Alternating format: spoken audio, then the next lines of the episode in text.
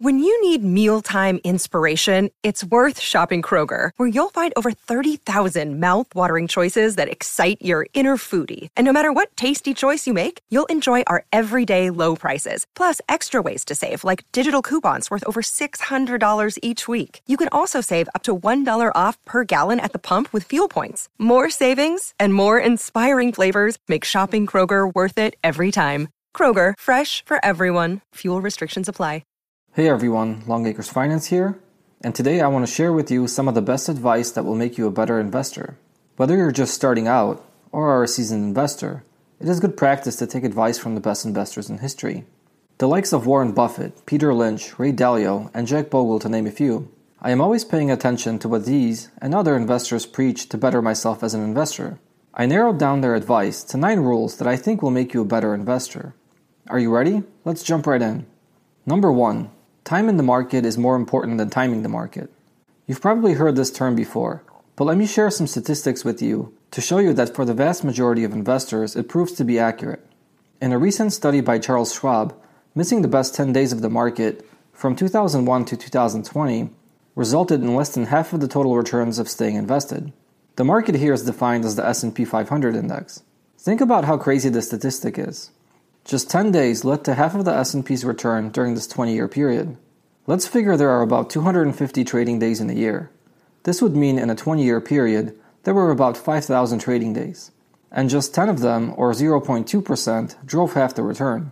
I sure wouldn't want to be sitting on the sidelines in cash trying to time the market when any of these 10 days occurred. Missing the top 20 days resulted in almost no return at all. And missing the top 30 days would have resulted in a negative return. Are you willing to bet on you being able to successfully time these days? Peter Lynch, one of the best investors of his time, once said, Far more money has been lost by investors trying to anticipate corrections than lost in the corrections themselves. There are always some pundits that are calling for the next market crash or correction. But if you really think about it, as a long term investor, you don't lose anything during these market downturns if you don't sell your positions. It's just an opportunity to buy more shares of quality companies for better prices. The stock market goes up over long periods of time, meaning that if you stay invested and don't try to time the market, you will experience gains. However, if you try to time the market, your odds of seeing gains are considerably lower. Here are some of the benefits of being fully invested at all times. You take full advantage of compounding interest.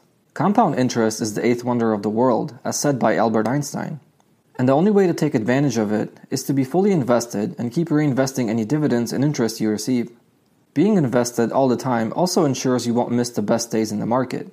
It also allows you to collect more dividends, as you won't miss any dividend ex dates, as you could moving in and out of the market. It also makes automating your investing simpler and can free up a lot of your time that can be otherwise spent doing things you enjoy.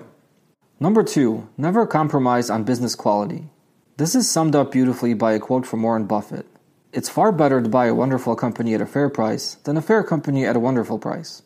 In his early days as an investor, this was not Buffett's strategy. Instead, he would follow Benjamin Graham, his mentor, and the strategy of finding cigar butts. These are companies that are trading for a bargain, but they are not necessarily the best quality companies. During his long investing career, Warren Buffett changed his investing philosophy when he realized that owning high quality companies was far better than poorly run businesses. Another quote I like from Mr. Buffett is Time is the friend of a wonderful business, the enemy of mediocre. A quality company will grow your investment well into the future, while buying average companies at a bargain price may offer better short term returns. It's a losing strategy in the long term. When buying individual stocks, think of it more as purchasing a piece of a business rather than just a stock. Ask yourself if you are willing to own this business forever. Do you use their products or services? And do you understand how this company works? Questions like these will separate your investing decisions from merely speculating to actually investing. If you'd like to see how I find quality dividend stocks, you can check out my two monthly watch lists of high yield and high growth quality dividend stocks to see which metrics I look at to evaluate companies. Number three, stick to what you know. This is another lesson that Warren Buffett preaches to his shareholders. Mr. Buffett advocates that an investor should understand the business they are investing in. But his definition of understand goes beyond simply knowing what the company does or some financial metrics about them. You should be able to understand a business well enough that you can confidently forecast where they will be 10 years from now. This, of course, is much easier when applied to something you already know and understand. We all have fields of expertise or hobbies that allow us to have an edge on Wall Street in certain areas of the market. The key is to identify your areas of expertise and utilize them to your advantage. A simple approach to this could be to leverage what you already do for a living. Let's say you work in the semiconductor industry. You should be able to better judge which are the better quality companies in the semiconductor space versus a person who has no exposure or even knowledge of the industry.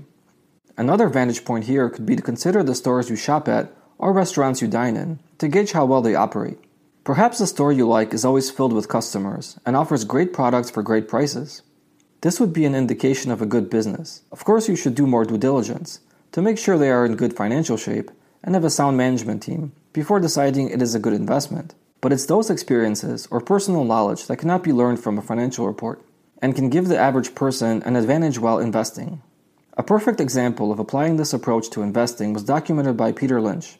The famous Fidelity manager achieved a 29% annualized rate of return during his 10 plus year career, oftentimes finding his investment ideas in such fashion. Number 4. Ignore the noise. As Ray Dalio put it, listening to uninformed people is worse than having no answers at all. That is right on the money. There is so much news around today that it can become difficult to separate the good news from the noise. The internet is filled with articles and videos to support almost any perspective on investing. If you're looking for something specific, odds are you will find it. So, how do you ignore the noise? An easy option is that if you practice long term investing, you shouldn't even be looking at your investment or news about your investments on a daily basis. But if you like to read the news, use credible sources and take all opinions you read with a grain of salt. Make your investing decisions based on your own research rather than someone else's point of view. Most financial news is rather boring, so oftentimes news outlets will try to artificially spice things up with clever headlines. Take that into consideration and expect that 99% of what you read and hear shouldn't affect your investing decisions. Number 5. Be patient. The stock market is a device to transfer money from the inpatient to the patient, are the words of Warren Buffett. One of the best qualities you can develop as an investor is patience. Learn to give your investments time to yield results, and to wait for the right time and opportunity to move into certain positions. The more moves you make as an investor, the higher the odds are that you will make more bad decisions. You don't make money when you buy stocks, and you don't make money when you sell stocks. You make money by waiting. Think about that for a second. It's not when you buy or sell a stock that you make money, it's the waiting period in between, which leads to the point that being patient is a crucial part of investing. This may go against the instant gratification many of us are accustomed to today. Most new investors want to become very rich very quickly and have a lot of optimism in their ability to pick the right stocks. And who doesn't want to get rich very quickly? But the truth is that for the vast majority of us, the best way to wealth is slow and long. Patience will lead to great wealth, so learn it early and practice it often. Number 6. Diversify. While the famous investors I have quoted here are not all known to practice diversification, it is a very encouraged practice for the average investor to protect downside risk. And while diversification is an encouraged practice, you don't want to be over diversified. Investing in 20 to 30 stocks should be enough for the average investor. The main benefit of diversification is that it lowers your risk, but it can also hamper your returns. Investing in only a few stocks that offer great returns would obviously be a better approach. But with only a few stocks, you take the risk that if one or two of those stocks offer poor returns, it can lead to significant underperformance against the broad market. A portfolio of 20 to 30 stocks would greatly minimize the downside exposure from picking one or two bad companies. A strategy that more seasoned investors sometimes utilize is to have 20 to 30 stocks in their portfolio, but allocate a higher percentage of the portfolio to stocks they have more confidence in. In the end, you need to decide the right number of stocks for you, but placing all of your eggs in one basket is usually not the best approach. Number 7. Invest in index funds. Picking individual stocks may not be ideal for everyone. It involves more work on your part and carries more emotional attachment to your decisions. If you don't already know, there is no room for emotions when it comes to investing. For those that are not confident in selecting individual stocks, indexing is an ideal option. Many individuals have built great wealth with indexing strategies. Jack Bogle, the founder of Vanguard, was a big advocate for index funds. He once said, Don't look for the needle in the haystack, just buy the haystack. It is extremely difficult to outperform index funds. Most individual investors fail to do so over longer periods of time. When it comes to investing in index funds, you want to pay attention to these three factors. Your investing time frame. How old are you now? When will you rely on the money you are investing? And how much money will you need? Answers to these questions will help you with factor number 2, which is picking the right asset allocation. If you are younger and your time frame is long, Or perhaps you're older but won't need to rely on your investments for a longer period of time. You can safely take more risk and allocate more of your portfolio to return seeking asset classes like equities. But if you are near retirement or rely on your investments soon, then capital preservation may trump portfolio returns. An old school rule of thumb, and a simple one at that, was to subtract your current age from 100 and set the result as your allocation to equities, with the remainder allocated to bonds. Nowadays, there is also another option in the form of a target date fund that will handle the asset allocation for you. All you need to do is determine the approximate year you would like to retire and pick the corresponding fund. And finally, factor number three is to pay attention to the cost of the funds you invest in. You want to pick low cost funds, but also make sure they are offering above average results against their benchmark and comparable funds. Vanguard offers many low cost quality funds to invest in and tools to help you plan your portfolio. It's a good place to get started with lots of helpful information to guide you in the process. Number 8. Invest in yourself. There is no better investment than to invest in yourself. This can range from reading books to build your knowledge or going to college to improve your status in life. Knowledge is power, and the more you learn, the higher the chances are it will lead to improving your life and the lives of your loved ones. And this spills over into investing. An educated and informed investor can make better financial decisions that can lead to considerably more wealth in the future. Personally, I really enjoyed reading The Intelligent Investor by Benjamin Graham and One Up on Wall Street by Peter Lynch. I also frequently read Warren Buffett's letters to shareholders. The fact that you are watching this video and have gotten to this point implies that you are willing to learn. There are plenty of great videos of interviews with great investors on YouTube, and I would encourage you to watch them and think about the principles or ideas they discuss. Then try to apply those principles or ideas to your own life. You'd be surprised how often your learned knowledge applies to situations you will be faced with.